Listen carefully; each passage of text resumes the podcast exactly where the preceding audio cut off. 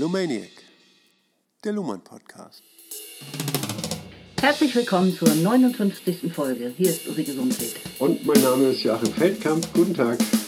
Wir sind diesmal nach längerer Abstinenz in einer Art dänischen Hundehütte gelandet. Ja. Äh, ungefähr sechs Quadratmeter, Mhm. aus der heraus wir trotz Orkans ähm, versuchen, eine vernünftige Aufnahme hinzulegen. Ja. Licht ist ausreichend da, dass wir lesen können. Und zum Nachdenken braucht man kein Licht. Nein, wir sind hier einfach nur im Urlaub. Und die längere Abwesenheit, äh, für die wir uns entschuldigen, ist äh, dem geschuldet, dass du, Joachim, einen neuen Job angetreten hast. Ja, und dass allgemein viel los gewesen ist. ne? Genau, wir mussten unsere Strompreise neu berechnen. Ach du Schande, ja. Ja, das Mhm. hat auch eine gewisse Zeit gedauert. Ja. Ja, und die Grundsteuerneuerhebung hat auch mal zwei Tage verschlungen. Oh Gott, ja. Also wir waren mit Deutschland und der Weltlage beschäftigt und du mit einem neuen Arbeitgeber. Genau. Und einfach sehr, sehr viel zu tun, neue Dinge, die gelernt werden müssen und Rechner, die umgebaut werden müssen und alles Mögliche. Genau. Und wir geloben Besserung. Ja. Ja. wollen da wieder einen ordentlichen Zug reinkriegen, damit wir schön alle 14 Tage eine Folge liefern können. Das war ja eigentlich mal unser Minimum. Richtig. Also, ähm, los geht's sozusagen. Wir 59. Folge, Evolution des Rechts. Ja, Und wir sind ja schon ziemlich am Ende des Abschnitts und machen dort weiter, wo es um die eigenständige Evolution des Rechts geht, die gar nicht so selbstverständlich war, wie man vielleicht vermuten könnte, sondern Voraussetzungen hatte, die stark in Europa im römischen Zivilrecht genau. verankert waren und die exzeptionelle Bedingungen evolutionär dargestellt haben. Genau. Ne? Also, dass das Rechtssystem eine eigenständige Evolution vollziehen kann. Das ist der Kernpunkt. Darum geht es die ganze Zeit. Und wir arbeiten jetzt keine juristischen Inhalte auf, ne, sondern uns geht es tatsächlich um die Evolution des Rechtssystems. Wie sie in Gang kommt, wodurch sie aufgehalten wird. Und da hatten wir im letzten Abschnitt die Ad hoc und Ad hominem Argumentation. Nur zwei sehr, sehr störende Argumentationsweisen, die die Evolution des Rechtssystems immer wieder zum Erliegen bringen können, einfach weil man nicht vernünftig miteinander reden kann. Ne? Da werden von außen, sag ich mal, in die Rechtsdiskussion werden Inhalte reingetragen oder Momente reingetragen, die den Kreisel einfach zum äh, zum Hinfallen bringen, ne? also in Unwucht bringen. Und das Rechtssystem muss äh, zirkulieren können, sich drehen können, damit so eine Eigendynamik entsch- und es muss äh, auch sein eigenes äh, Drehmoment erzeugen. ne? Ja, okay. Du bist jetzt auch schon recht weit. Also die Voraus Voraussetzungen dafür waren ja die Erfindung der Schrift überhaupt. Ja. Und durch die Erfindung der Schrift wurden Verfahren möglich, die dann wiederum eine Form erzwungen haben, Ja. sich schriftlich äh, musste sich das Recht jetzt nur noch auf Recht beziehen und damit Genau. war alles andere auch praktisch abgewählt. Ja. Alle externen Bezugnahmen, Richtig. zum Beispiel auf Moral oder auf Gott oder auf Naturrecht Ja. oder eben auch auf den Charakter, Ja. ad hominem äh, reden. So, das war nicht mehr möglich und das hat Mhm. dann die juristische Argumentationsweise in dermaßen beeinflusst, Ja. dass man, hat Luhmann, glaube ich, gesagt, eigentlich erst ab da von einer richtig eigenständigen Evolution des Rechts Genau. sprechen kann. Ne? Also Ja. nicht, nicht nur das Verfahren, sondern die juristische Argumentation. Die juristische Argumentation, ne, genau, und alle Weisheit, die im Rechtssystem verbraten wird, ne, die bezieht man aus dem ähm, Rechtssystem selber, aus der Vergangenheit, sage ich mal, des Rechtssystems, aus den Notizen, aus den äh, Edikten oder was man auch immer da hat, worauf man zurückgreifen kann und auf äh, vorangegangene Verfahren, wie dort entschieden wurde. Ne? Genau, Edikte, öffentliche Erklärungen zu Grundsätzen, wie das Recht anzuwenden Ja. ist. Ne? Stammt auch schon von, aus dem römischen Zivilrecht. Ja, Jo, in diesem Bereich bewegen wir uns gerade. Genau. Jetzt müssen wir den Anschluss finden. Wo wollten wir auf Ich glaube, Seite? wir lesen einfach rein in den Text, ne? Seite 264. Okay, fängst du an? Ja, gerne. Nur in einem Falle, im römischen Zivilrecht, ist es auf dieser Grundlage zu Abstraktionen gekommen, die das Recht in seiner selbstreferenziellen Begrifflichkeit von anschaulichen Tatbeständen unabhängig machen und damit eine rechtseigene Evolution ermöglichen. Erst im Anschluss daran kommt es zu einer Entwicklung, die man in vorderasiatischen Rechtskulturen, aber auch in Athen vergeblich suchen würde. zu einer Ausdifferenzierung von besonderen Rollen für Rechtskundige, für Juristen. Sie erfolgt zunächst im römischen Adel, also ohne Voraussetzungen spezifischer Ämter oder rollenbezogener Einkommensgrundlagen. Eine volle, auch wirtschaftliche und mit Amtsmonopolen ausgestattete Professionalisierung findet man erst sehr viel später, vor allem im Bereich des mittelalterlichen kanonischen Rechts, des Common Law und im frühmodernen Territorialstaat. Mhm. Jetzt musst du mir aber mal beim Einstieg helfen. Das Ja, ist gern. ja so eine Referenz auf wiederum das vorherige. Nur in einem Fall ist es auf dieser Grundlage zu Abstraktionen gekommen, die das Recht in seiner selbstreferenziellen Begrifflichkeit von anschaulichen Tatbeständen unabhängig machen und dann dadurch rechtseigene Evolution ermöglichen. Was meint er damit? Also er meint nur in einem Fall nämlich das römische Zivilrecht, richtig? Ja, nur in einem Falle, nämlich im römischen Zivilrecht. Okay. Ne? Das, Also nur in diesem Falle ist es auf dieser Grundlage, und die Grundlage ist hier, dass man ad hoc und ad hominem Ah, ja. Argumente zurückweisen konnte, ne? Und dadurch ist es zu Abstraktionen gekommen. Ja. Ne? Das war die auf dieser Grundlage, dass ad hoc und ad hominem Argumentation ähm, prinzipiell abgelehnt werden. Das erst macht eine selbstreferenzielle Begrifflichkeit möglich, die von anschaulichen Tatbeständen unabhängig ist. Okay, Ja. genau. Und in Vorderasien hat sich die Rechtskultur aber dann auch anders entwickelt, ne? Und auch im alten Griechenland. Zwangsläufig. Ja. Ne? Mhm. Er sagt, das würde man dort vergeblich suchen, nämlich, dass sich Professionalisierung herausbildet. Ja. Das, was wir heute unter Juristen verstehen, das Ja. sind natürlich Vorläufer davon gewesen, so hat man sich selbst noch nicht bezeichnet. Ja. Aber daraus hat sich dann diese Professionalisierung entwickelt. Bei zunehmender Genau. Komplexität der, von der Gesellschaft oder auch von Fällen Mhm. stellte sich natürlich zunehmend heraus, dass man dann doch Professionalisierung braucht. Ja. Fachexpertise. Genau.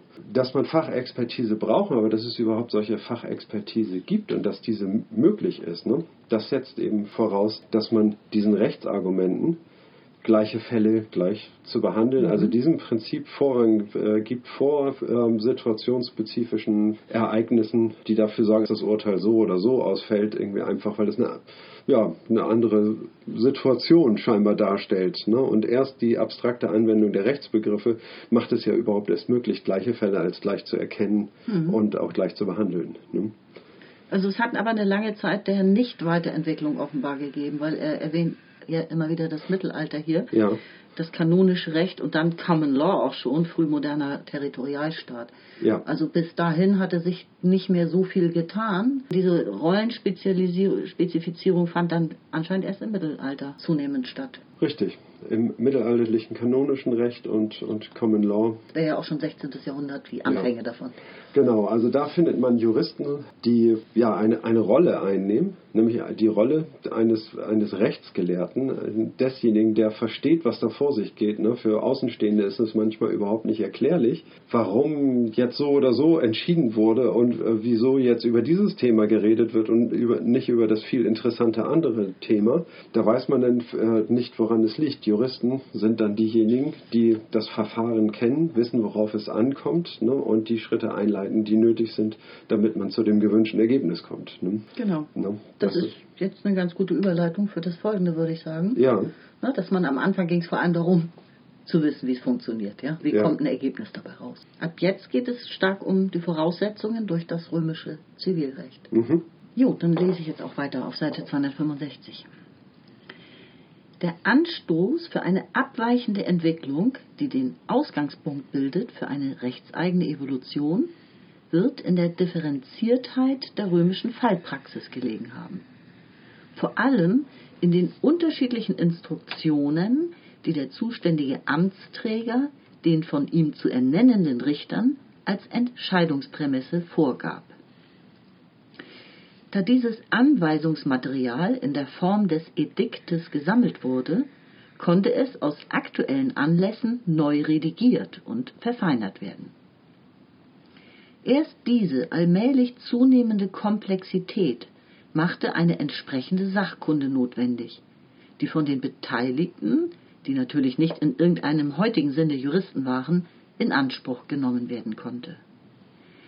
Rechtskunde, Jurisprudenz, war deshalb zunächst nichts anderes als ein Wissen von dem, was da vor sich geht. Mit dem Versuch, über Klassifikation, später dann auch mit Hilfe epigrammatischer Formulierungen, Regulae, Übersicht zu gewinnen.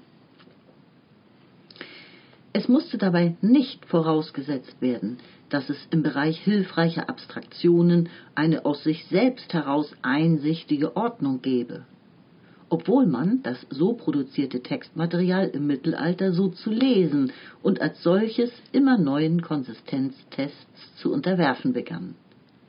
In Klammern also unabhängig von den Erfordernissen der Fallpraxis.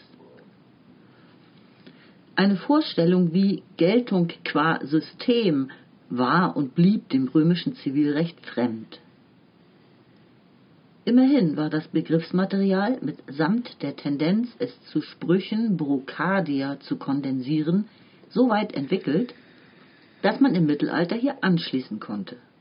Und erst seitdem wird Rechtsdogmatik ein stabilisierender Faktor der auf die Evolution des Rechts selbst zurückzuwirken beginnt. Mhm.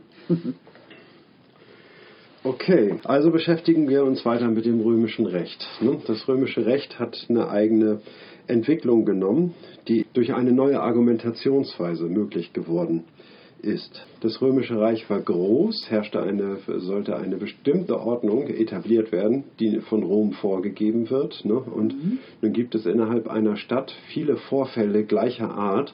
Und jetzt können nicht die altvorderen äh, Stadtväter sozusagen jeden dieser Fälle behandeln, sondern sie geben ihren Richtern ne, die sie dann beauftragen, damit diese Fälle durchzuführen. Ne. Ob sie Richter genannt haben, sei noch dahingestellt und ob sie da ob irgendwas für sie für dieses Amt qualifiziert. Ne.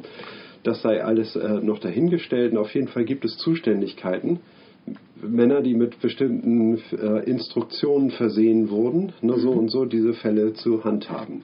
Die waren weisungsgebunden ne, und dann sind sie daran gegangen und haben eben viele Fälle in der gleichen Art und Weise abgehandelt. Aber eben redigiert und verfeinert, angepasst. Moment, Moment, so weit bin ja? ich noch nicht. Okay. Ne?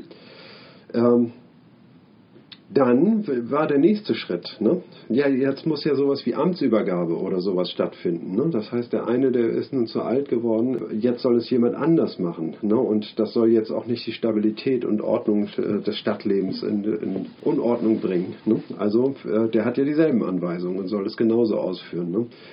was macht man? Man schreibt Edikte ne? und irgendwie und schreibt jeden Fall, von Fall zu Fall auf, wie man dieses oder jedes entschieden hat und äh, wie bestimmte Probleme zu lösen sind oder gelöst wurden.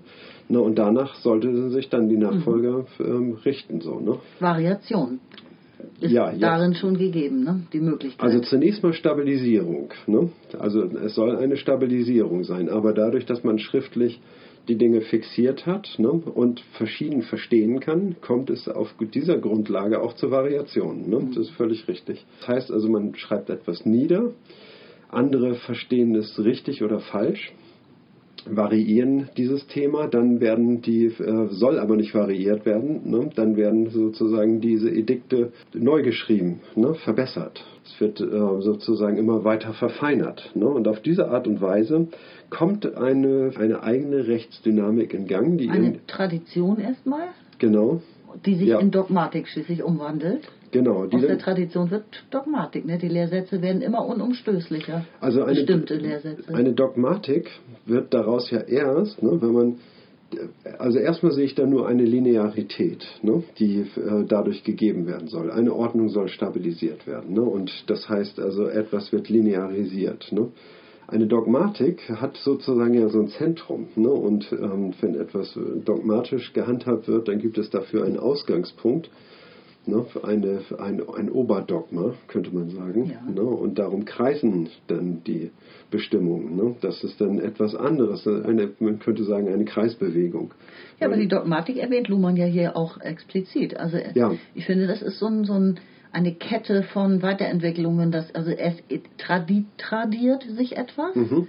und es schält sich, es schälen sich Dogmata heraus. Ja unumstößliche Sätze, die sich als besonders äh, wichtig und ja, erwiesen Ja. haben, Wahrheiten, die nicht gekippt werden dürfen, die am besten funktionieren. Ah, okay, ich verstehe, was du So meinst. würde ich die Ja. Weiterentwicklung eigentlich sehen. Also ähm, als ein Dogma würde ich unumstößliche Glaubenssätze Mhm. bezeichnen. Ne? Dass es einen Gott gibt irgendwie, ne? das ist ein Dogma. Ne? Aber wir reden ja hier von Rechtsdogmatik, die gibt es ja auch. Unumstößliche Rechtsgrundsätze gibt es ja auch. Ja, Moment. Diese Dogmatik, ne? das heißt also, dass etwas unumstößlich ist, das macht das Dogma aus, ne? obwohl man keine Gewissheit besitzt, das belegen kann. Weil man hat so einen unumstößlichen Glaubenssatz. Ne? Das äh, entsteht erst, äh, wenn man das Ganze zentriert hat. Ne, oder auf eine, äh, wie soll man sagen, durch einen monotheistischen Gott äh, fundiert, ne, dann würde ich sagen, dadurch tritt eine, eine gewisse Dogmatik ein. Und die gibt es aber erst im Spätmittelalter, wo sie das Christentum von diese Rechtslehre überzogen hat. Mhm. Das wird hier ja auch erwähnt. Ja? Ne? Ja, er sagt ja, ähm, das Textmaterial wurde im Mittelalter zunehmend so gelesen, als ob es ähm, eine aus sich selbst heraus einsichtige Ordnung geben würde. Ja. Ne? Also sozusagen hat äh, die Religion Ja. da etwas hereingeflochten, Ja. ja, was eigentlich so gar nicht beabsichtigt war Genau. und versucht das äh, miteinander zu verbinden. Ja. So, so würde ich das verstehen. Richtig. Und eins müssen wir aber immer noch ausschließen, egal ob nun dogmatisch zentriert oder, oder selbst stabilisiert, dass sich das Rechtssystem und die Rechtsdynamik äh, selbst stabilisiert. Ne? Einen Systemgedanken gibt es dabei noch nicht. Genau. Dass das System in sich selber ruht ne? und ihren seinen eigenen, äh, den Quell, sage ich mal, seiner eigenen Weisheit äh, beherbergt. Ne? Der Gedanke ist fern und das sind doch solche Pre-Adaptive Advances, von denen Luhmann an anderer Genau, Stelle auch schon gesprochen genau. hat. Äh, da hat er mal formuliert, ähm, da werden Lösungen äh, für Probleme sozusagen formuliert, die äh, das Problem ist noch gar nicht bekannt sozusagen. Also es werden Voraussetzungen geschaffen Ja. für spätere Lösungen Mhm. und das Problem ist einem noch gar nicht bekannt. Das Problem, dass man nämlich ein autonomes System werden möchte. Ja, genau. Ja. Das autonomische. System, äh, System ist schon im Entstehen. Ne, und ähm, nur aufgrund bestimmter begrifflicher Verschiebung ist das noch nicht erkannt. Ne? Und ähm, man wundert sich darüber, dass das Rechtssystem funktioniert, ne, aber man kann es sich nicht erklären. Und dann greift man eben auch gerne zu so einer ähm, göttlichen Erklärung. Ne? Ja, der Gott, der Mensch, der ist ja Gott gleich und so. Und Ja, göttliches Recht, ne? Genau, ne? und das ist dann wohl eine Ordnung, die von Gott auch vorgegeben ist. Ne? Das ist so ist der Gedankengang. Ne? Ja. Und die Eigendynamik des Rechts ist dabei ist da noch nicht erkannt. Und die schlägt aber voll zurück, äh, indem dadurch, dass man, also man tendiert dahin, Rechtssprüche äh, zu entwickeln, zu kondensieren, also Rechtswissen zu kondensieren in Form von Brocadia, nennt er das hier Rechtssprüche, Ja. die wahrscheinlich auch schnell merkbar sind, Lehrsätze, äh, Ja. Merksätze könnte man vielleicht sagen, Ja. die immer wieder funktionieren. Und das führt zu einer, äh, einer dogmatischen Entwicklung, würde ich sagen, die, die zum stabilisierenden Faktor werden. Ja. Weil wenn, wenn, eine, wenn Glauben oder Grundsätze immer gelten, Mhm. dann stabilisiert es natürlich schon auch Ja, dieses Kommunikationsfeld, in dem das stattfindet. richtig. Ne, weil das Ja. ja. gar nicht mehr angezweifelt werden darf. Und das wirkt dann auf die Evolution der rechtlichen Kommunikation selbst zurück. Dass bestimmte Grundsätze überhaupt nicht mehr hinterfragt werden und einfach immer gelten. So würde ich es verstehen. Ja.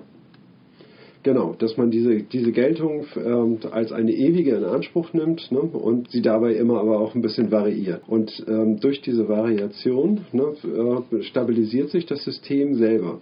Ne, kann sich den neuen Gegebenheiten anpassen, ungewohnte Situationen kompensieren und ähm, mit den gewohnten Mitteln dann doch bearbeiten ne, und dergleichen mehr. Genau, es geht ja immer darum, ähm, einerseits veränderungsfähig zu sein und gleichzeitig stabil zu sein. Also immer beides Mhm. gleichzeitig. Ne? Genau, ohne diese Ziele systematisch zu verfolgen. Ne? Das heißt, ohne diese Funktion der Autonomie des Rechts äh, systematisch zu folgen, ne? sondern aufgrund einer äh, augenscheinlichen Plausibilität, ne? die Ja. das erforderlich macht. Ich meine, man hat es ja heute zu einer Rechtswissenschaft gebracht, die diese- eine systematische Struktur hat. Ne? Und da kann damals überhaupt nicht die Rede davon gewesen sein. Man wollte einfach nur, dass, dass, äh, dass Ruhe ist irgendwie ne? und dass alles seinen Gang gehen kann und dass nichts Störendes passiert, was alles in Unordnung bringt ne? Ja. und die ganze sozialen Verhältnisse in Frage stellt. Ja, Ne? also so ähnlich wie heute eigentlich. Ja, ja na klar, ne? nur dass man das eben vom Begriff her ne, auf eine sehr hohe Abstraktion gebracht hat ne? und äh, sehr stark abstrahierte Grundsätze pflegt in der Rechtswissenschaft. Na gut, ich denke, wir können mal umblättern auf Seite 266. Genau, und dann geht es gleich oben los und da lese ich weiter aus Niklas Luhmann, Das Recht der Gesellschaft, Seite 266. Der Durchstoß des römischen Zivilrechts zu komplexeren Begriffe auf Fälle und Fälle auf Begriffe abstimmenden Rechtsentwicklungen findet sicher nicht nur zufällig, vor allem mit denjenigen Rechtsbegriffen statt, die sich dann für eine strukturelle Kopplung von Rechtssystem und Wirtschaftssystem empfehlen, nämlich Eigentum und Vertrag. Ein besonderer Eigentumsbegriff war so lange kaum nötig gewesen, als alle lebenswichtigen Bestände unter dem Begriff Familia zusammengefasst werden konnten. Frau und Kinder, Sklaven und Vieh, Haus und Land. Und lange noch mag es genügt haben, Eigentum als Besitz, als Herrschaft über das eigene zu begreifen und gegen Eingriffe zu schützen, also Täter zu ermitteln und zu bestrafen oder zur Herausgabe oder Wiedergutmachung zu zwingen. Erst relativ spät kommt es zur ausschlaggebenden Unterscheidung von Eigentum und Besitz, also zu einer rein juristischen Konstruktion hinter den sichtbaren Besitzverhältnissen, die auf ihre Weise dann ebenfalls Schutz verdienen. Erst jetzt kann mit Hilfe des Schutzes des rein faktischen Besitzes durchgesetzt werden, dass Rechte nicht zur gewaltsamen Herstellung des vermeintlichen Rechtszustandes berechtigen, sondern allein und ausschließlich auf dem Rechtsweg durchzusetzen sind. Erst damit werden Rechtstitel unabhängig von der eigenen Stärke und Kampfkraft des Rechtsinhabers. Erst das führt zu einer deutlichen Trennung von Zivilrecht und Strafrecht und macht es möglich, Eigentum als Bezugspunkt für sehr verschiedenartige vertragliche Gestaltungen und vor allem für Kredite zur Verfügung zu haben. Und dann kann man in Prozessen auch unabhängig von der Besitzfrage darüber streiten, wer Eigentümer einer Sache ist. Ja, Eigentum und Besitz. Ähm, die Unterscheidung ist eine rein juristische Unterscheidung gewesen am Anfang. Und ich glaube, ähm, also ich versuche mir das immer so zu merken. Was ist denn überhaupt der, der Unterschied zwischen Eigentum? Ich frage mal ganz doof. Ja, ja, wollte ich ja gerade so, ja. versuchen. Ich, ich versuche mir das immer so zu merken, Besitz, da steckt ja wirklich das Verb sitzen drinnen. Ja. Drin. Man kann also etwas besitzen, sich wörtlich Also draufsetzen. draufsetzen und dann ist es draufsetzen, meins. Ja, auf der eigenen Scholle oder Ja. auf dem Koffer mit dem Gold oder so. Oder also ich glaube, man muss sich das ein bisschen körperlich tatsächlich vorstellen. Ein, äh, Ja. Die Latifundien, den Großgrundbesitz oder den Ja. Besitz konnte man abschreiten oder körperlich verteidigen. Man konnte vielleicht noch Ja. ein paar Männer bestellen, die das mit Pferden noch für einem geholfen haben, das zu verteidigen oder so. Auf jeden Fall war es in meiner Vorstellung etwas physisch sehr gut leicht vorstellbares, was auch nahe bei der Person ist, ja? Ja. Also greifbar, nicht so abstrahiert. Und die Unterscheidung Eigentum und Besitz ist ja eben, ich kann ja ein Recht besitzen in einem Genau. anderen Land, einen Vertrag gemacht haben. Niemand kann das hier gerade aktuell nachvollziehen. Ja. Ja, Digitalisierung ist noch weit weg. Mhm. Ähm, und ich kann, es trotz, kann trotzdem der Eigentümer von etwas sein, was ich vertraglich dann wiederum mir zugesichert habe. Also ich, ich sag mal so, ich mache äh, dieses Bild, was ich mir mache von Eigentum und Besitz oder von diesem Unterschied ist, ne, als Eigentümer, etwas, was ich besitze, ist nicht notwendigerweise auch mein Eigentum. In meinem Besitz kann sich zum Beispiel ein Buch befinden, der Eigentümer ist aber die Bücherhalle Hamburg. Okay? Ja. Ne? Und wenn man das nicht voneinander unterscheiden Ja. kann, ne, dann kann man im Grunde genommen auch nichts verleihen, weil alles, was du verleihst, irgendwie, ne, das gehört dann automatisch dem anderen. Ne, wenn du den Unterschied zwischen. Besitz und Eigentum nicht kennst. Ne? Ja. Und, dann, ähm, und das äh, setzt natürlich auch gewisse gesellschaftliche Dynamiken völlig außer Kraft. Ne? Ja. zum Beispiel, dass man Kredite vergibt. Ne? Das ist jetzt eine späte Folge davon. So. Noch so spät ist die Folge ja gar nicht, denke ich mal. Naja, das ist dann, also das setzt einen aus, auf jeden Fall sehr ausdifferenzierten Begriff von Eigentum und Besitz Mhm. ähm, voraus, ne? damit sowas wie Kredite möglich sind. Ne? Also ich glaube übrigens, dass alle Hochkulturen, völlig unabhängig voneinander, habe ich bei Luhmann mal irgendwo gelesen, haben auch Eigentumsvorstellungen ähm, entwickelt. Ne? Also es gibt keine Hochkultur, die das ausgelassen hätte. Ja. Da gibt es auch äh, Übereinstimmung, alle hatten eine Hochgottvorstellung, alle hatten Schrift entwickelt und eben auch Ja. eine Vorstellung von Eigentum unter anderem. ja, Also jedenfalls sind Eigentum und Besitz, Schrägstrich Besitz, die Jurist, es ist eine Abstraktionsleistung und ähm, daran schließt ja der Vertrag auch an. ja, Ne? Also das ist eine, eine starke Kopplung zum Wirtschaftssystem in diesem Moment plötzlich gegeben, zwischen Recht und Wirtschaft. mhm. Und mit der äh, juristischen Unterscheidung zwischen Eigentum und Besitz lassen sich eben praktisch unendlich viele Vertragsmodelle koppeln. Mhm. Und das hat natürlich zu einer rasanten Ausdifferenzierung der Rechtsentwicklung, der Rechtskommunikation geführt, ja. des Vertragswesen, natürlich auch der, der, wirtschaftlichen Möglichkeiten. Aber wenn man mal den, äh, den Fokus auf das, was das äh, Vorrangige dabei ist, ne? der sagt irgendwie, dass man die ausschlaggebende Unterscheidung von Eigentum und Besitz Mhm. eignet sich zum Behuf, könnte man sagen, dass ähm, äh, Rechte nicht einfach auch gewaltsam eingefordert werden Ja, ja, können, genau. sondern nur der Rechtsweg einzuschlagen Ja, ist. ne? Das heißt also nur, äh, wenn man das voneinander unterscheiden kann, irgendwie diesen Zusammenhang, Mhm. den, da denke ich gerade drüber nach, wie der genau gestrickt sein muss, irgendwie, damit man Ja, die Gewalt, ne? Ja. Die, die Gewalt, mit der man äh, vorher, vor der juristischen, wie soll man sagen, Aneignung des Begriffes, äh, ähm, davor konnte man sich mit Gewalt aneignen, was einem gehörte. Wie, wieder aneignen, Stimmt. zurückerobern. Ja.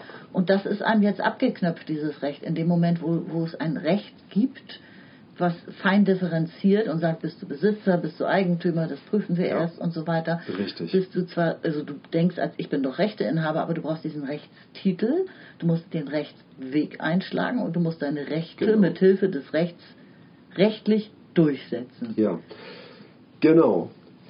Der Landherr, ne? also der ähm, sozusagen der Landbesitzer, ne? so war das ja in der Fronwirtschaft, dass man, ähm, dass man ein Lehen bekommt. Ein Lehen heißt, irgendwie, dass man, äh, dass der Landbesitzer das Land freigibt zur Bearbeitung und ähm, man darf es bearbeiten, ist damit der Besitzer des Landes. Ne?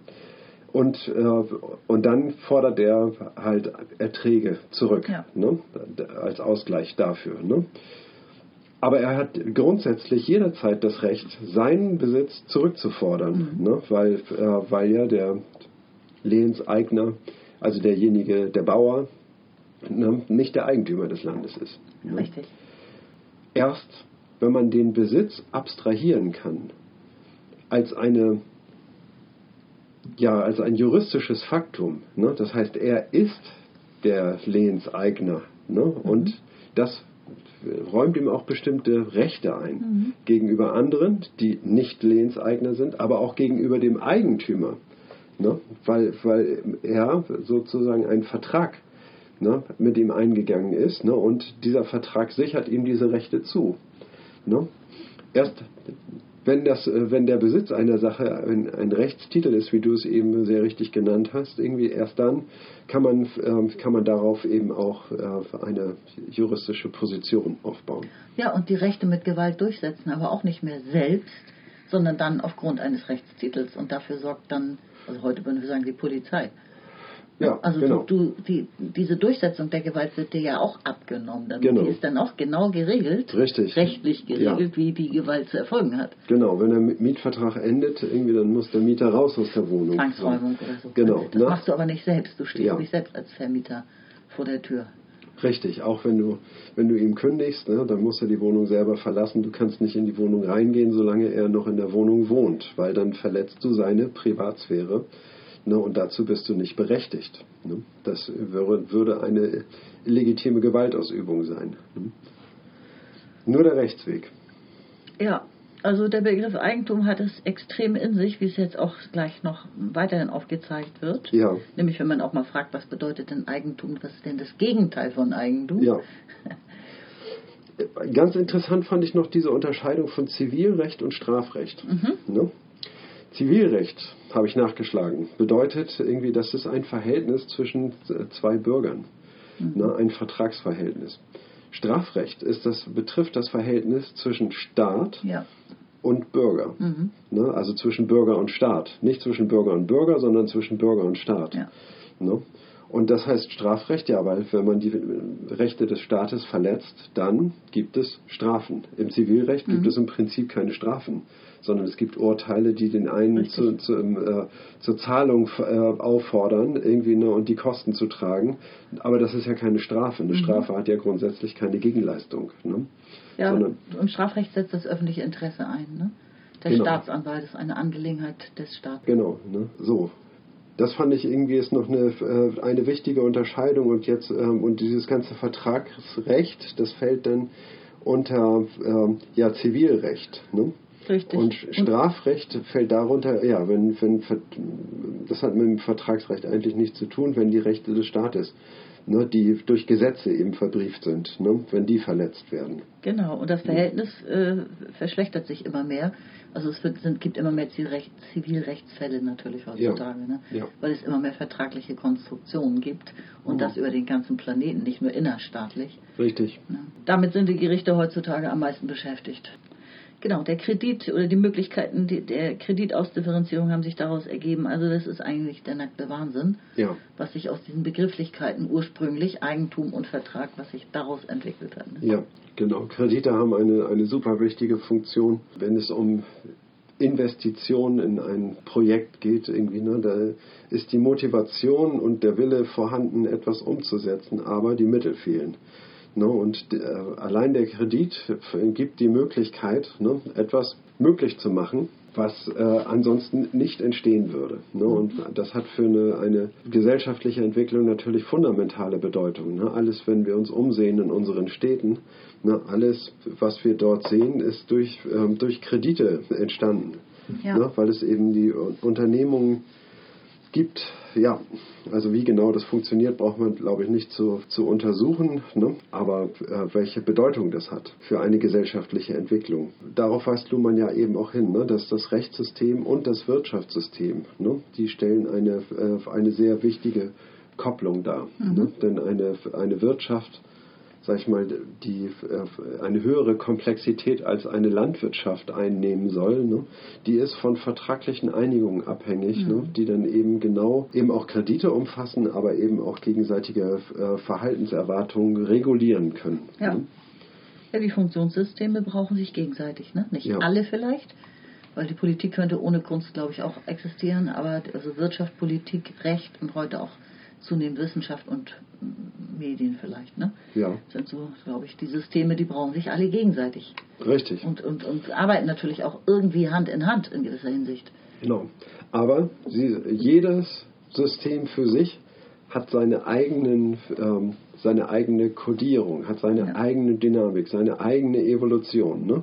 Obwohl sie die ganze Zeit also sehr stark voneinander abhängig sind und sich wechselseitig auch stark interpenetrieren. Ne?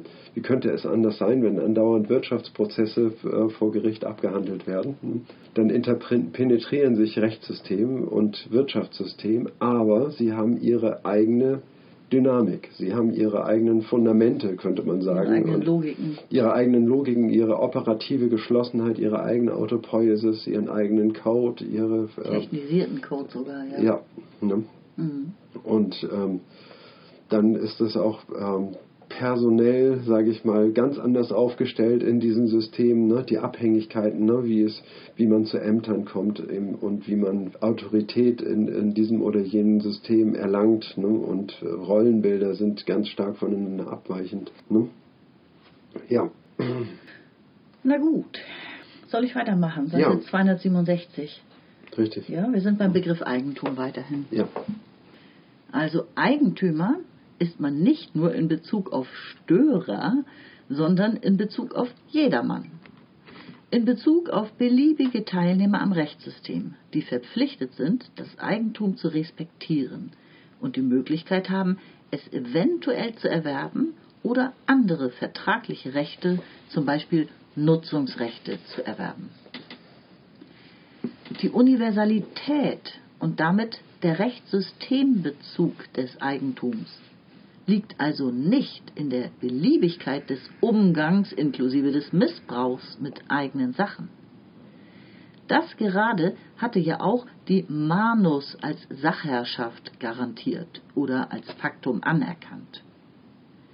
Vielmehr liegt die Universalität im Systembezug, also darin, dass jedermann den Eigentümer als Eigentümer zu respektieren hat, sofern nicht das Rechtssystem selbst Einschränkungen vorsieht. Sie, die Universalität, besteht darin, dass in Bezug auf jedes Eigentum alle anderen Nicht-Eigentümer sind. Genau. ja. Ja. Könnte man jetzt an Karl Marx denken, aber ja, das sind logische Prinzipien des Eigentumsbegriff, Eigentumsbegriffes. Ja. Ne? Die, Aber äh, köstlich, und das muss man sich auf der Zunge zergehen lassen, Ja. wird total selten reflektiert. Ja, Wer redet denn über dieses Nicht-Eigentum? Was ja? bedeutet also Eigentum? Ent Enteignung, nicht? Ja. Also, äh, Enteignung, ähm, also der Zugang zu äh, Trinkwasser, wenn es jemandem privat, wenn es privat hergestellt wird, sind alle anderen davon enteignet sozusagen von dieser Quelle. Und zwar alle. ja, richtig, genau. Das ist schon der Wahnsinn. Ja. Genau, ist dann die Frage halt, äh, wie, was kann überhaupt Eigentum sein? Ne? Und es gibt es natürlich auch eine wichtige rechtliche Grundlage. Ne? Kann die Luft zum Beispiel Eigentum Ja. von einer Firma sein, die man atmet und äh, dass man sie in Portionchen, Tagesportionchen kaufen muss ne? und ähm, dafür dann einer, ja, einem RWE, der Luft Rechnung zahlen muss, irgendwie, dass man die Luft atmen kann. Der Witz ist ja alt, ne? dass man Steuer fürs Atmen bezahlen muss oder für die Luft. Das, Ja. das ist tatsächlich ein Witz. Genau. Aber denk an die Genpatente. Mhm. Also als ich irgendwann das erste Mal in meinem Leben davon gelesen habe, habe ich auch eine Schnappatmung bekommen, dass es sowas überhaupt geben kann. Ja. Na, Also der Fantasie sind ja immer keine Grenzen gesetzt, was Genau. da alles kommen könnte. Und ich finde, man kann sich auch fragen, wir haben jetzt 2022, wie vereigentumbar ist denn so ein Planet? Ja. Also irgendwann ist ja alles vereigentumt. Ja. Also insbesondere Genau. auf Grundbesitz bezogen, Ja. auf Immobilienbesitz, ja. Also wie viel Zentimeter Lebensraum bleibt denn noch dem, wenn wir mal bei Menschen bleiben oder den Tieren oder Ja. ja, also Auf jeden, führt das? auf jeden Fall ist es so, dass, ähm, dass dieser Begriff des Eigentums eine ganz strikte Logik enthält. Ne? Das heißt also, jeder, wenn jemand Eigentum einer Sache ist, dann ist damit gleichzeitig ausgeschlossen, dass irgendjemand anders Eigentümer derselben Sache sein kann. Ne, und das macht sozusagen dadurch, dass ich Eigentümer bin, mache ich alle anderen zum Nicht-Eigentümer.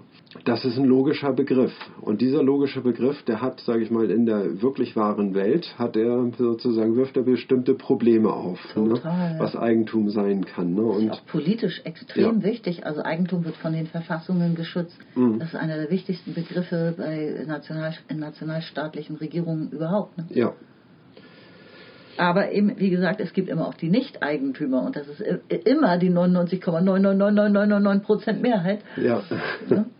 genau. Auf jeden Fall ist es so, dass der ähm, Begriff des Eigentums eine Universalität des Rechts herstellt.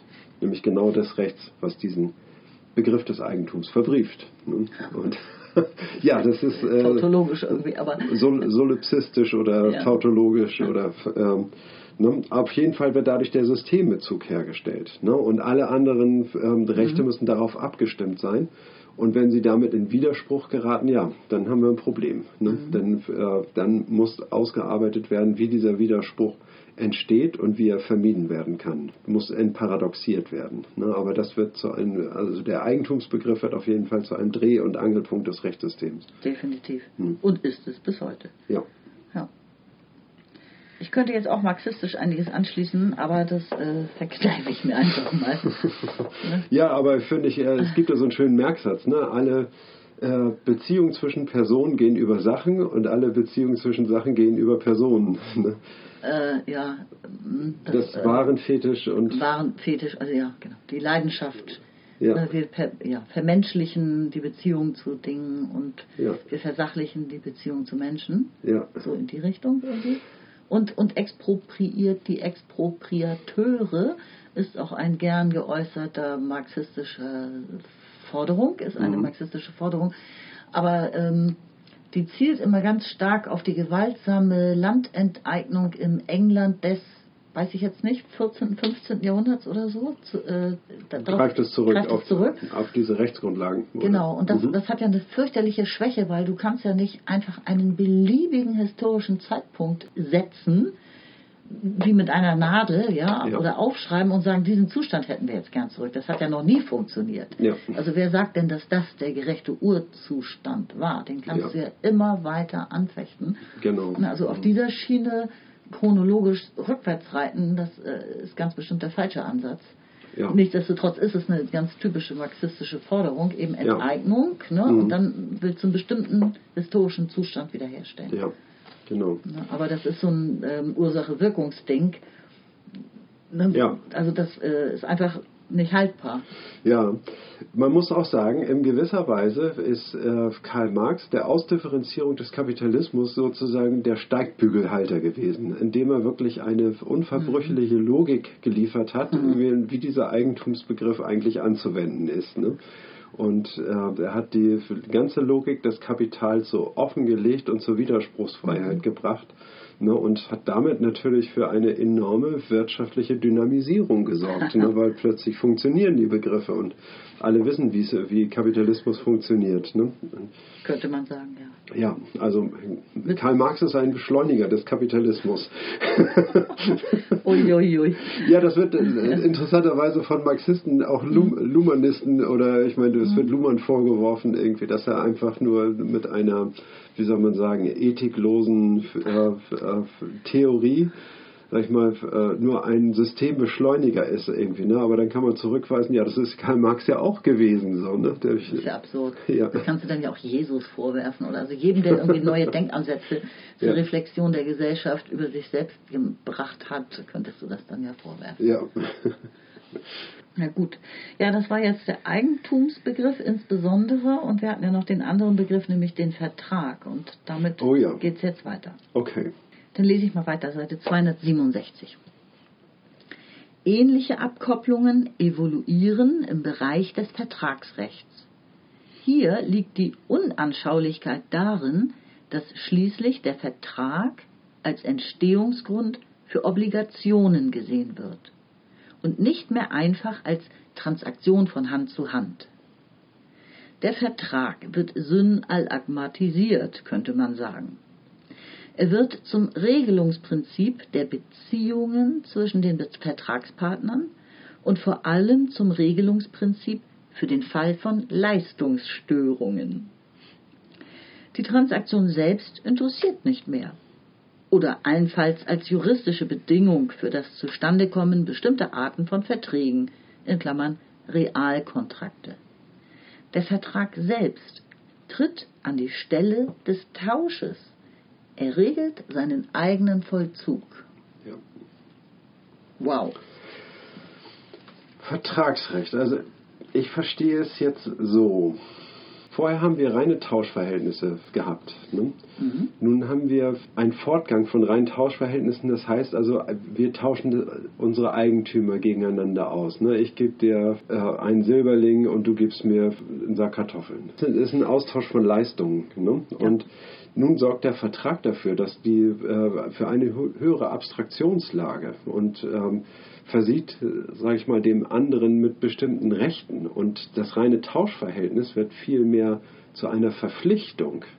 Ja, und die physische Anwesenheit ist sozusagen gar nicht mehr wichtig. Ja. Äh, also es vorher musst du ja physisch anwesend sein und es ist praktisch ein Zug-um-Zug-Geschäft. Ja. Und, und das Und steht ja im Hand Vordergrund, ja. im Vordergrund, ob das funktioniert und ob der andere auch kommt und solche Dinge. Ja. Sozusagen, das wird jetzt eigentlich fast alles unwichtig, weil du hast ja den Vertrag. Sollte der andere nicht kommen, nicht liefern, all diese Dinge, hast Ja. du deine Rechte. Genau. Also der Austausch selbst wird geradezu banal, die Transaktion. Ja, äh, nein, wir haben eine, äh, eine andere Ausgangslage dadurch. Ne? Die Eigentumsverhältnisse ne, haben ja nur, das sind ja blanke Leistungen, man könnte sagen materieller Art gewesen. Ne? Und äh, wenn man sich in dem Besitz befindet, ja, dann ist alles gut. Ne? Aber wenn man jetzt einen Baumeister bestellt, ein Haus zu bauen und der kommt an irgendwie und der nimmt seine Pflichten überhaupt nicht ernst, er lädt den ganzen, das ganze Material einfach ab auf deinem Grundstück, schmeißt es dahin und sagt, er hat geliefert. So, ne? Das wäre ein Tauschgeschäft und dann kann man sagen, ja, ist ja alles da, was zu dem Haus gehört. Aber es fehlt sozusagen die Erbringung einer wichtigen Leistung, nämlich das Haus aufzubauen. So, ne? Und das wird eine, eine Verpflichtung. Das heißt also, der, der Baumeister, den ich bezahlt habe, der muss in meinem Interesse mitdenken ne, und ist verpflichtet, mir, äh, sag ich mal, zu dem zu verhelfen, was ich haben will. Ne? Und der Vertrag regelt das. Ne? Und sagt irgendwie, ne, von so und so viel Goldstücken irgendwie, ne, stellt er dir äh, ein Haus dahin, ne, das, was du, was du haben willst. Ne? Und es ist eine Verpflichtung, auch das abzuliefern. Nicht nur das bloße materielle Gut, ne? sondern irgendwie hat eine, eine Dienstleistungen sozusagen zu erbringen. ja, ne, und in, in deinem Sinne mitzudenken, weil Mhm. das der durch den Vertrag genau geregelt wird. Ne? Und auch da musst du wieder nicht persönlich anwesend sein und das überwachen. Ja. Du kannst einfach drei Monate später sagen, Fusch am Bau, ich klag jetzt. Mhm. Steckdose funktioniert nicht. Oder was auch immer. Ja. Schimmel oder so. Ja. Ne? Also es, es gibt schon eine Entkopplung dieser, dieser, dieses physischen äh, Zusammentreffens, der, Genau. äh, bei, bei dem die gegenseitige Leistung praktisch gleichzeitig erbracht wird, werden muss. Ja, Das ist jetzt abgekoppelt. Jetzt ist, gibt es eine Zukunftsversion eines Geschäftes, Ja. die, ne, bei, de, bei der man, bei deren Durchsetzung man nicht mal mehr anwesend sein muss. richtig. Ja, ich muss an Michael Kohlhaas denken irgendwie und dieses Mhm. ähm, mit den äh, diese Geschichte mit den Rappen so. Ne? Er hat seine Rappen ja zurückbekommen. Ne? Nur waren sie völlig abgemagert und geschunden. Ne? Mhm. Ja. Sie sind wahrscheinlich zur Feldarbeit eingesetzt worden, obwohl es da äh, sehr viel edlere Tiere waren. Mhm. Ne? Das ist ähm, Er ist betrogen worden. Er ist, ja, er ist betrogen worden, ne? aber ich meine, der ein- andere sagt irgendwie, wieso, er hat seine Pferde doch zurückbekommen. Ne? Ja. Und dann, ähm, es geht nicht nur darum, irgendwie das Eigentum, ähm, die Eigentumsverhältnisse Mhm. zu klären, sondern es geht darum, ähm, sage ich mal, die, ähm, einen Vertrag zu erfüllen. Ne? Und den hat er eben nicht erfüllt. Ne? Dann, ähm, Ja, also auf eine ausdifferenzierte Art und Weise, dass wie und unter welchen Umständen etwas zu geschehen hat, also Ja. sehr viel ausdifferenzierter festlegen zu können. Ja, der Vertrag verpflichtet einen sozusagen zur Empathie, ne? das heißt also zu verstehen, was die Absichten des anderen sind und erst sozusagen die Leistung für erbracht halten, wenn er zu, seinem, zu dem gekommen ist. Ne? Auf dieser Basis sozusagen können Garantieleistungen eingefordert werden. Wenn das Haus noch irgendwelche Mängel hat, irgendwie, dann können auch die noch eingefordert werden, ne? weil das ist ja die Verpflichtung des anderen, mir zu, zu dem zu verhelfen, um auf der anderen Seite seine Forderung durchzusetzen.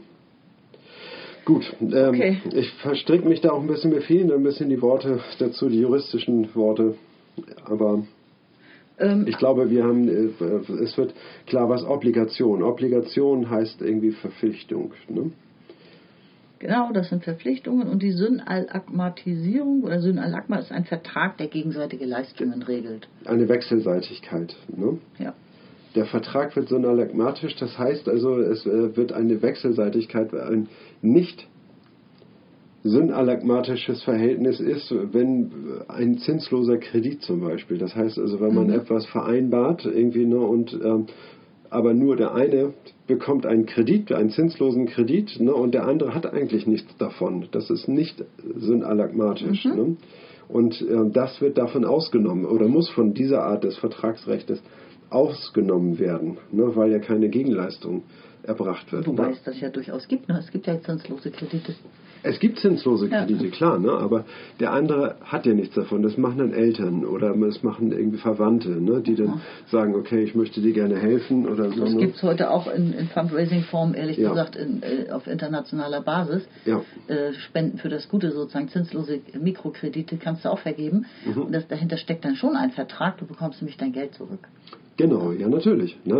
Also, den Kredit musst du zurückzahlen. Ne? Das wäre ja nur, weil es keine Gegenleistung gibt, heißt es das nicht, dass du den Kredit nicht zurückzahlen genau. musst. Natürlich entsteht auf der anderen Seite die Verpflichtung, dass du den Kredit zurückzahlst. Ne? Ja.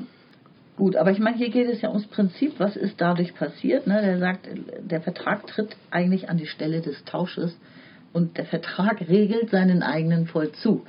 Ne, indem er ja im, Vertrag ja. wird ja festgehalten, schriftlich fixiert, wie ja. das Vertragsverhältnis von beiden Seiten aus umzusetzen ist. Ja. Das heißt, der Tausch tritt in seiner Bedeutung geradezu in den Hintergrund gegenüber der rechtlichen Konstruktion. Genau. Und du kannst dieses Austauschverhältnis, das kannst du mhm. ansetzen, wie du möchtest. Also worin der Tausch besteht. Ne? Das kann in völlig entgegengesetzten ja, Leistungen bestehen. Ne? Na gut, wir haben jetzt noch ein letztes Absätzlein für heute. Mhm. Dann machen wir noch mal einen Strich. Ja, das ist auch ganz kurz. Es geht auf Seite 267, der letzte Absatz.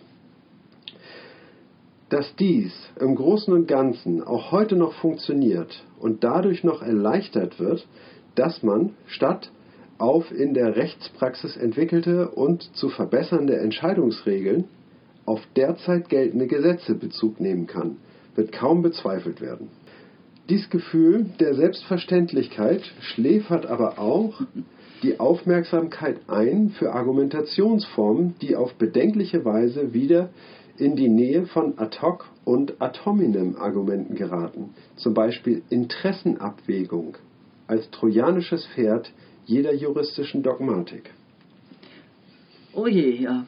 Also es funktioniert alles ganz gut. Man könnte ja. ein bisschen schwach werden und sich sagen, lohnt doch gar nicht weiter darüber nachzudenken, läuft doch. Ja. Ähm, zumal eben auch der Bezug auf geltende Gesetze heute natürlich dazugekommen ist durch ein eigenständiges, autonomes äh, politisches System. Ja. ja.